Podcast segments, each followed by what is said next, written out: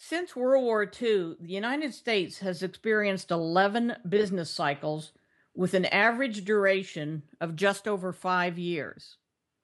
As the world seems to spin faster and faster since that war, socioeconomic opportunities change frequently. Industries that didn't exist during World War II have come and since gone. Innovation, exporting, offshoring, and outsourcing have all been used as means to keep profits flowing. There are many challenges to running a profitable business over the decades, but the one you rarely hear about as a problem is high profits. That's a friendly looking beast that can kill you. My name is Becky Morgan, and you're listening to my podcast series, Finish Strong. When cash is limited and profits are lagging, businesses tend to spend very carefully. When cash becomes plentiful and annual targets are being exceeded, companies all too often open the floodgates to long awaited investments in infrastructure and optional spending. Profits and cash allow poor decision making to occur with very little notice.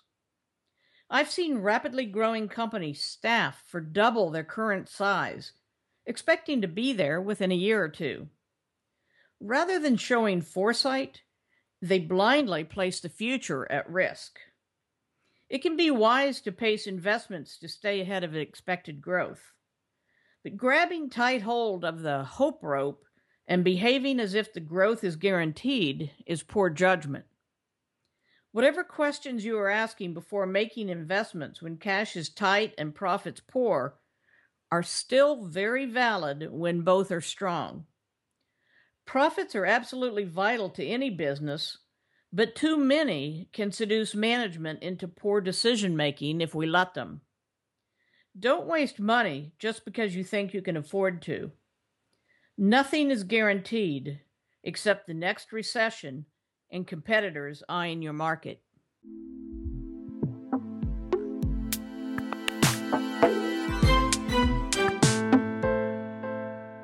You've been listening to my podcast series, Finish Strong, with me, Becky Morgan.